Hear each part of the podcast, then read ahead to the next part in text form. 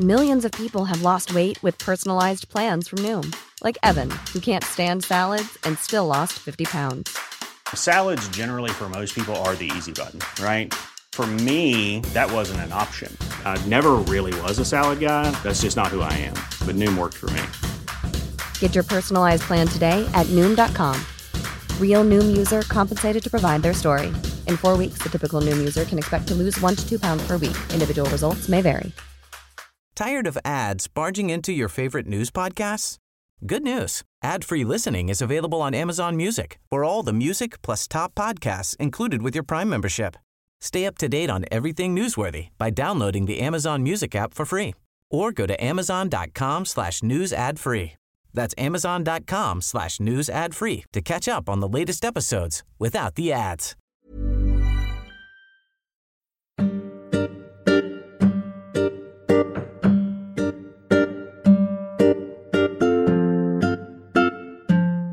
Hello, and welcome to the Progressive Britain podcast. This is a podcast that believes that progressive politics can change the world.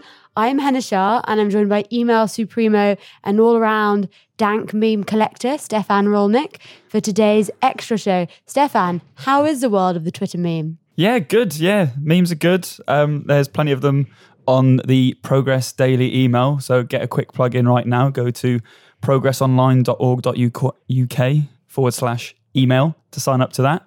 But yeah, things are good. Nice sunny week here in Westminster with not much going on. No, well, not much. Let's recap what actually has been a very busy week in news. So I have down here topic one. Topic one, I have troubles in the Labour Party. What a surprise. So last week we launched our Kick Out Chris campaign. What do you think of that, Stefan? Yeah, it was. Um, I mean, obviously, it was another sad week for the Labour Party. I think, you know, we've lost count of the amount of times that we take a look at the news, see these headlines, you get that kind of familiar pit in your stomach where you just kind of think, you know, how much longer can we keep going through this? But I think what this Chris Williamson campaign, and just for the listeners who don't know or haven't been listening recently, the story is that Chris Williamson was readmitted to the Labour Party about a week ago now. And I think it really put to the test the idea whether staying and fighting in the Labour Party is something worth doing. And I know lots of people in the Jewish community have split on this, not in a kind of nasty way, but just in, you know, fair enough. People have different opinions as to whether staying in the Labour Party and making it better is the best thing to do, or whether actually some Jews feel that actually the Labour Party mm. can't be saved. What I thought was really interesting about this Chris Williams Williamson saga was that we started our Kick Out Chris campaign and we saw scores of Labour members, Labour supporters, Labour MPs, Labour frontbenchers say to the leadership, actually, this isn't good enough. Mm. We are part of this party too, and we don't feel comfortable with somebody like Chris Williamson in the Labour Party. And it worked. So actually, well, it did start with a pit in my stomach to see that action, to see the Labour leadership withdraw the whip from mm. Chris Williamson, I thought was a good start. Mm. And I, am actually feeling much more positive this week. So, just to give you all a little update on the technical situation, what's happening now, Chris Williamson had been referred to a uh, special group of the NEC disputes panel, and they'd essentially said um, that he should be let off with a formal warning and re-emitted to the party. Um, and obviously, we've got all the sort of stuff with selections now, and there's a case about whether Chris Williamson could be triggered or not. And it seems that this is the background to which this is all playing out. And as Stefan said, we saw over the next few days, thousands of you wrote to Jenny Formby, the Labour Party General Secretary. We had a fantastic petition and letter by uh, staffers.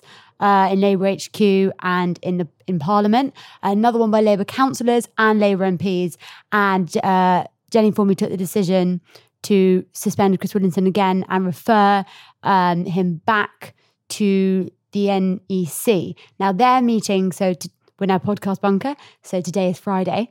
Happy Friday, everyone.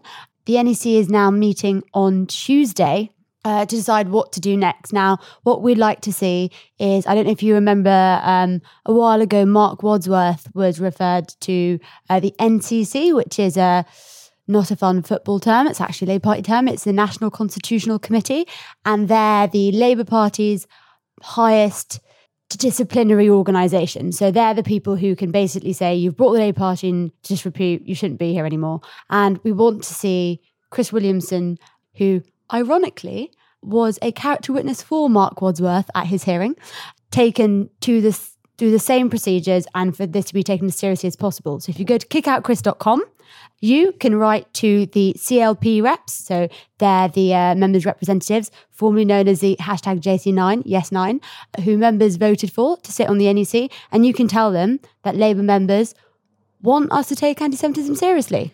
Yeah, I think I'd actually, you know, caveat my initial optimism on this, which was we saw a LabourList survey earlier this week about Chris Williamson and more broadly the complaints uh, procedure and whether the Labour Party needs an independence complaints procedure, not just for anti-Semitism, Absolutely. but for all all forms of racism and sexism. One of the things that I think really disappointed me about that survey was that 61% of survey respondents said that they wanted Williamson to be readmitted to the Labour Party. 74% said they wanted an independence complaints process, which strikes me as bizarre because I think if you do get an independence complaint process, I'm not sure Chris Williamson's being readmitted to the Labour Party. So there's a kind of weird crossover there.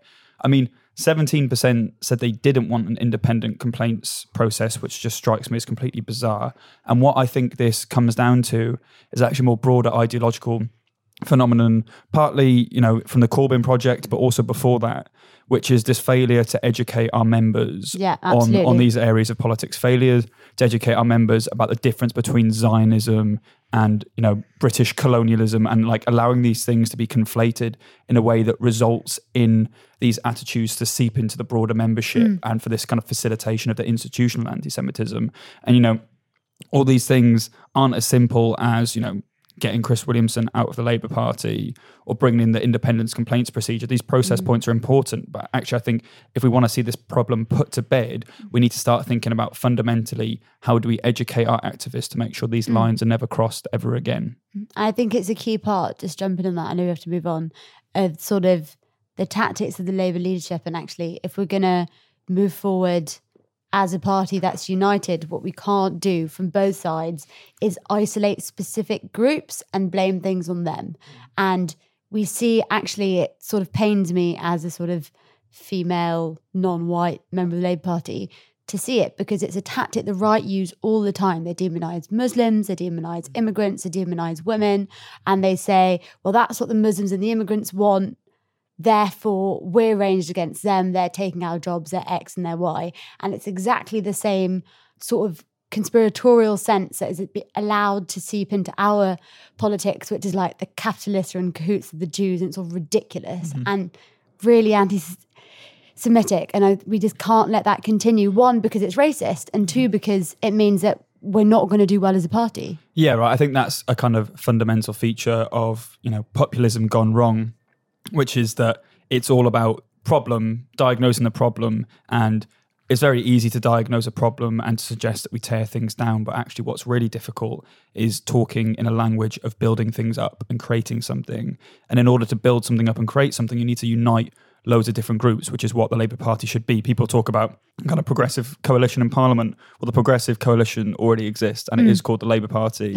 and if we want to be successful in Parliament, in govern, in government, reversing austerity, fighting the far right, actually, what we have to be able to do as a party, and I'm not sure we've quite got there, is to be able to talk about in the language of creation and building, and not just in kind of demonization, which you know does have its place, of course. Speaking of creation, no, that's a bit cheesy, but I wanted to move on to talk about Ellie Reeves, who's obviously uh, an MP who's currently pregnant, um, and she actually signed the Chris Williamson letter that was put around by the MPs, angry about his readmission and the returning of the whip to him last week. And it's interesting because I know lots of people at the time said, oh, look, the MPs are being spineless again. They're not really taking action. This is words, not deeds. But actually, the fact that she essentially, it looks like pe- people in her local party were making moves to deselect her. And she asked the leadership for help because she's five months pregnant. Pregnant women should not be deselected. Mm. That should be, you know, she should be on maternity leave soon. And we should respect her right to have a family. I mean, that's part of our Labour values. And it took the leadership days and days and proper outrage from across the Parliamentary Labour Party and outside to actually say, yes, we should not deselect pregnant MPs. They shouldn't be triggered. Uh, and I think one that shows that actually how dangerous it is for some MPs at the moment, in that signing this letter clearly, um, and it was specifically referenced in what her local member said. Sorry, do ignore the helicopter. We are in Westminster. It is fancy. She was one of the people who signed the letter about Chris Williamson, and it's obviously clear that that had an impact. You know, one, people should not be MPs should not be threatened by deselection for expressing an opinion about one of their colleagues in that way. I think that's wrong. And two, we should not be letting pregnant people be deselected. That's just ridiculous as well. Uh, yeah, um, I mean, I, I couldn't agree more. And I think one of the biggest fallacies of this is a conflation between having a serious ideological debate about the direction of the Labour Party in these incredibly chaotic and confusing times, which is definitely a debate that needs to be have had, and the cloaking of just plain and simple bullying under the umbrella of internal democracy. And I think this strikes to a more broader phenomenon, which is the kind of Twitterization of the Labour Party, which I actually, obviously, in this case, this came from a group of people who were incredibly supportive of Chris Williamson on the far reaches of the left of the party, mm. who were um, the perpetrators of this mm. bullying in this case. But actually, if we're being honest, on issues like Brexit, members of parliament like Lisa Nandy and Caroline Flint, people with whom we disagree with on Brexit, uh, but obviously have a huge amount of time and admiration for, are getting vile abuse mm. from, you know, kind of pro Europeans. And it just strikes me as bizarre because I saw the pro European movement, you know, myself as a, a movement of unity and respect and tolerance and progressive values. But I think what we're seeing on all sides is this kind of Twitterization of the debate mm. where suddenly bullying and misogyny has just like slowly become more and more and more acceptable. And you know, we we weren't even where we needed to be, you know, before our politics became this divisive, and we're taking all these steps backwards. And I think the concern for me is you've got young people looking at the way this debate is playing out, and you've got amazing people, the kind of people who need to be told to step up and make their voice heard because they don't see enough people like themselves in mm. politics. They're going to take one look at this and they're going to run a mile, and, and, and who can blame them? So I think this isn't just a disappointing day for the Labour Party. I think it's a disappointing day for people who want to see all voices represented in politics. No, absolutely. And I'd say one more thing, and that I think we very much are all here, and everyone in the Labour Party is here, well, and say almost everyone, not naming any names, mm. is here because we have a set of common values that we agree with and that we think we should run the country based on those things, right? We think we should have legislation that means we ha- we live in a fair, equal society where everyone can get on and everyone can live together in peace and harmony, kumbaya, etc. Um, kumbaya, etc. Should kumbaya, etc. um, but what upset me quite a lot was with Ellie Reeves's case. I would expect that no matter what the factional sort of divisions there were, that front benchers and female front benchers would stand up for her. Mm. Um, and it really disappointed me to see people like Dawn Butler, who's obviously the equalities minister, stay silent. Um, and when the you know Tom Watson props to him, Jon Ashworth props to him as well uh, for standing up for her, and fantastic that they've both been allies. But this does make this you cannot make the issue of a pregnant woman being deselected a factional one because it's just not. And I think what we need to make sure we don't do on both sides is put sort of political expediency above those values. Because as you say, there are people looking on and they're saying, oh, well, now we're using, we're weaponizing pregnant people, we're weaponizing Jews, we're weaponizing X and Y. Mm. Well, actually, it's not about weaponization at all. It's about, you know, having a mm. party that does the things that we want it to do. Moving on to um, not a cheery story. Uh, Labour in the polls. Today it came out that we are doing badly. Where are we, Stefan? Well, you say Labour in the polls, and I guess, you know, the way things are going in the trajectory we're on, the fact that we're in the polls at all, I guess, has to be considered a victory. We've recorded our joint worst polling in recorded history, which is 18% which has us in fourth place in the polls, obviously behind the Conservative Party in first, then the Brexit Party in second, I think, and the Lib Dems in third. I might have that wrong. But anyway, we're in fourth place and we are um, tied with where we are when we were in government in 2009 during the global financial crisis. So obviously not a great place to be. Yeah. People are obviously looking. I mean, the sky was literally falling at that point. Let's just remember the fact that Gordon Brown was literally And great for him. Obviously, I'm a Gordon Brown fan, everyone knows this. But actually, saving the global financial mm. system is what was having to happen then. Yeah. I mean, lots of people have been looking around for explanations for this, and this is, like you said with the previous issue, something that quite often falls on factional lines for explanations. And the truth is, there's loads of different ex- explanations. We've seen some great research from Matthew Goodwin about the broader breakdown of the two party system. But let's be honest, if we're talking about, you know, for example, in the Ellie Reeves case, the anti Semitism case, one of the things that those two cases have in common is that our party is not getting out in front of these issues and leading on them. It's constantly playing catch up with them. And obviously, the other main issue that we're playing catch up on is Brexit. And the polling does show that the parties that aren't taking a clear position on Brexit are being punished. So, disappointed, yes. Surprised, unfortunately, no. Okay, and the last thing I want to mention, I feel like I keep going, and another one. But Another one. I knew you'd say that. Wasn't set up at all. Um, that the analysis that came off this is also something about. We love talking about it. Brexit. Twenty-five percent of Remain voters say that they'll now back Labour. That's compared with forty percent at the end of April and 48% at the start of the year. So we've seen a dropping off, and we saw it during the European and local elections, a dropping off of Remain support. And not just Remain support, we know that the um, leadership has said that our current uh, Brexit policy of constructive ambiguity, aka fence sitting, um, is to essentially maintain a leave remain coalition. But we've also been abandoned by leavers. So only 8% of leavers back our Labour Party, and that's down from 21% in January. So, just as Matthew Goodwin said, um, we are hemorrhaging people on both wings by failing to take a position, which is Yeah. absolutely classic. a, a isn't it? leave remain coalition without leave or remain. It's just us in the middle. Just a coalition of nothing. Um, let's talk about our other favourite subject, which is, drumroll please, the Tory leadership. Boris Johnson's been up to his usual tricks. He's been talking about sin. Well, no, more specifically, sin taxes. Uh, what's he been saying? Well, thankfully, we haven't got on to the religious part stage of the Tory leadership debate, which I'm sure is, you know, coming along further and down, further down the line. This issue um, is actually quite a simple one. So Boris Johnson has taken aim at sin taxes, which is like the favourite punch bag of the Sun newspaper, for example. And sin taxes are essentially levies on products that have extreme negative health impacts. So sugar, alcohol, tobacco.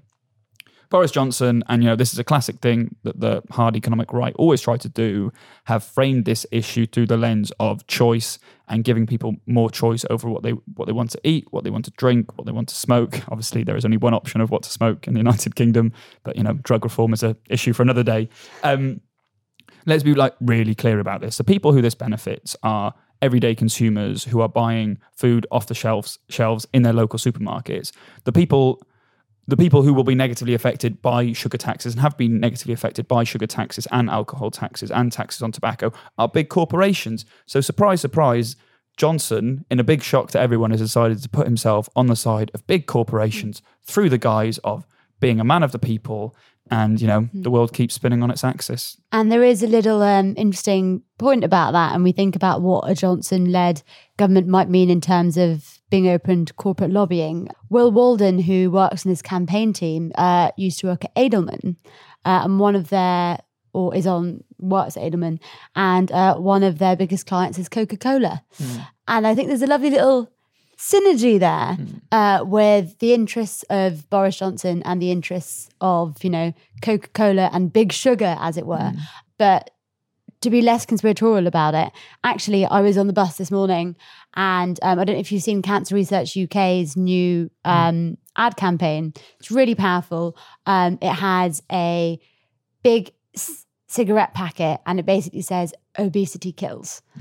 And it's true, something like the sh- sugar tax and their campaign is to basically end junk food marketing to children.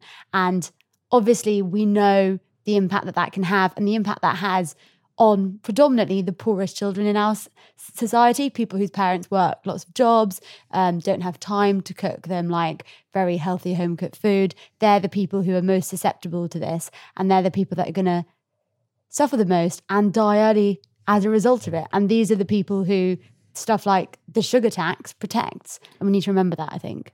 I mean, you know, all of the negative policy implications of all of the policies that the Tories have come up with in their leadership contest aside, all of this conversation is complete fantasy. You know, we're talking about what color the curtains are going to be when we don't have enough concrete for the foundations. The point is, Brexit is a complete fantasy that the next prime minister is going to be defined by anything other than Brexit. The best case scenario is that Boris Johnson or Jeremy Hunt are able to get Theresa May's deal over the line, which is still a you know a really bad deal, and they can attempt to try and build some legacy after that. The worst case scenario, and I think you know the most likely one, is that you know they're, they're either going to be responsible for no deal and responsible for one of the worst economic crises this, this country has seen for quite a long time, or they're going to get absolutely, you know, nailed in a general election and be remembered for being, you know, not even making it to the Gordon Brown number of days in number 10. So I just think this, whilst incredibly troubling and very revealing about the state of the current Conservative Party, actually is not very illuminating about where we go next. No. And um, we saw Jeremy Hunt try to one up him with a weird fox hunting thing. It's like, welcome to, oh, you say here, welcome to 1999. Yeah, I mean, uh, we're running out of time to talk about this, Yeah. but I think, you know, the, the, the listeners can make up their minds on fox hunting because I think that, I'm pretty sure that debate's been settled. I mean, it's been settled everywhere apart from in the Tory party membership. I saw a fun little thing that I think just last year, Boris Johnson, despite, was Boris Johnson, please check my facts on this, um, accepted a donation from the master of the Isle of Wight Hunt. Wow. so there you go. There So- is a. Just before we finish, we quickly foxy. talk about. Speaking of getting foxy, Claire Fox is a that's a great segue. Is a uh, member of the Brexit Party. Should we quickly just discuss what the Brexit Party got up to on their little school trip? I love Salzburg? discussing what the Brexit Party does. It's always far more childish than you'd expect. Hit me. So they were they went to the opening of the European Parliament, obviously behaved immaculately as they planned to do. No, of course they went to the European Parliament and turned their backs as "Ode to Joy," the European Union's national anthem. That'll teach was, them. Uh, was was played in the opening of Parliament. I mean, aside from being incredibly childish and the childishness of one of the MPs who posted a video on MEPs, sorry for the Brexit Party, who posted a video on Twitter seemingly outraged at the idea that he had to commute. I mean, it's the most bizarre thing. I think the take home message for me is looking at that image of those MEPs embarrassing us on the global stage just said to me, elections have consequences. And if anyone you know is Yeah. in any doubt of elections, whether elections have consequences, just show that, get that picture framed and give it to them for their birthday because I think that is a perfect metaphor. I mean, unfortunately, it's real life for how consequential these elections, especially in our divided politics right now, are. Absolutely. Well, I think we're going to stop there because time has run away with us. Okay, well, go and watch Anne Widdecombe's speech if you can because it is depressing as it hilarious. I mean, it is Anne Widdecombe. I would forgive you if you had more important things to do, like washing your hair. Um, but if you are or aren't going to watch her speech, please go to kickoutchris.com and write to the NEC reps. Share this and the campaign with your friends. Please, please, please. We will love you for it. And subscribe, rate, and review. Uh, it's Friday, so we will see you on Tuesday, won't we? Yep, see you Millions of people have lost weight with personalized plans from Noom, like Evan, who can't stand salads and still lost 50 pounds. Salads, generally, for most people, are the easy button, right? For me, that wasn't an option. I never really was a salad guy. That's just not who I am. But Noom worked for me. Get your personalized plan today at Noom.com. Real Noom user compensated to provide their story. In four weeks, the typical Noom user can expect to lose one to two pounds per week. Individual results may vary. Tired of ads barging into your favorite news podcasts? Good news. Ad-free listening is available on Amazon Music for all the music plus top podcasts included with your Prime membership. Stay up to date on everything newsworthy by downloading the Amazon Music app for free or go to amazon.com slash news ad free. That's amazon.com slash news ad free to catch up on the latest episodes without the ads.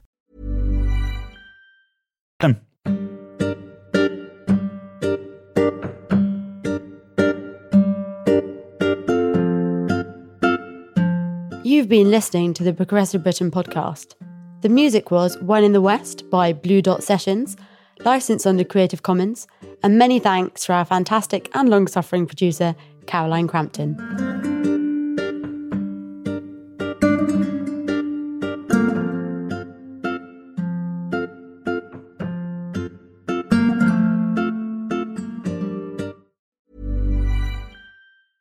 Tired of ads barging into your favorite news podcasts? Good news. Ad-free listening is available on Amazon Music for all the music plus top podcasts included with your Prime membership. Stay up to date on everything newsworthy by downloading the Amazon Music app for free or go to amazon.com slash news ad free. That's amazon.com slash news ad free to catch up on the latest episodes without the ads.